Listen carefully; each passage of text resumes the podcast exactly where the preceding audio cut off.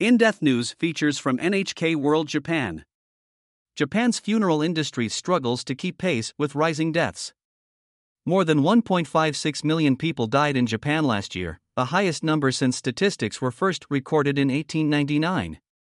The figure is expected to continue to rise, and by 2040 is forecast to reach about 1.67 million.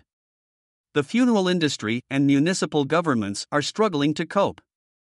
In some cases, grieving families have to wait almost two weeks to put their loved ones to rest. That adds stress to what is already a traumatic time. According to Japan's health ministry, the number of deaths during the 2022 calendar year was up by 8.9% from the previous year.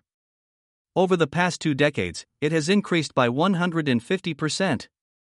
The most recent statistics, from 2022, show the leading cause of death is cancer, which claimed the lives of 385,787 people, or almost one quarter of the total. Other major causes are heart disease, 232,879, old age, 179,524, vascular brain disease, 107,473, pneumonia, 74,002, and coronavirus, 47,635. Cremation delays. Among the many families who have had to deal with long delays is a woman in her 40s from Chigasaki, Kanagawa Prefecture. She lost her 94 year old grandmother in February this year. The woman made the necessary arrangements with a funeral company to save her elderly parents from the difficult task. She chose a simple plan that allowed people to pay their respects at the crematorium without a funeral service. But the earliest available cremation date was 11 days after her grandmother died. The family was charged 13,000 yen, 90 US dollars, per day for storing the body. They tried to find another crematorium that was able to offer prompter service in a different municipality, but the transportation fees made it uneconomical. The cost was a big burden for my parents, who are pensioners. It was a long wait and expensive, and I was really surprised by that, says the woman. Cold storage for corpses.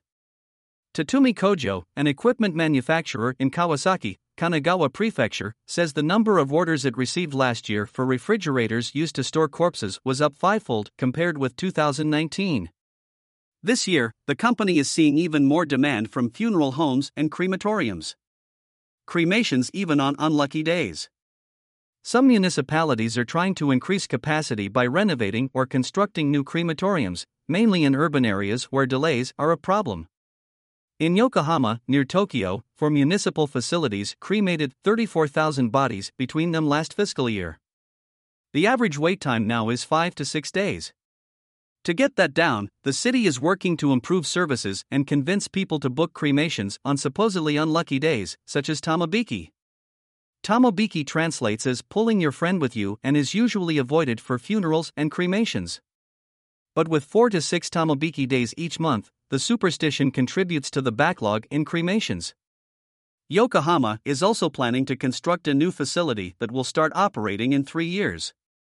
A maintenance manager at the city's funeral hall, Yamaguchi Makoto, notes demand keeps going up, and we have to respond to that. We need to improve existing facilities and develop new ones.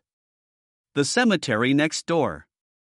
Takeda Itaru, representative director of the Association of Research Initiatives for Cremation, Funeral, and Cemetery Studies, is hoping to change another entrenched public mindset. He says planning for new crematoriums routinely faces delays because some local governments struggle to obtain land and consent from residents who feel uncomfortable about having a place of death in their midst. Many people will resist a crematorium being built nearby, he says. For that reason, we might need to think more about where they are built to change people's perceptions, even considering scenic locations. Planning ahead. According to projections compiled by Japan's National Institute of Population and Social Security Research, the number of annual deaths will remain high even after the 2040 peak. The figure is expected to exceed 1.5 million per year until 2070. Kotani Midori, representative director of the Senior Research Institute for Life and Culture, helps people prepare for the end of their life. As the population ages further, issues will arise with families unable to support the deceased, and with the increasing number of people mourning losses. It's important that people discuss with their families how they want their lives to end, who to tell after they die, and also to have relationships with people outside family, such as friends and neighbors, to whom they can entrust their wishes while they are still healthy. Tsuboi Hiroaki. NHK World. Correspondent.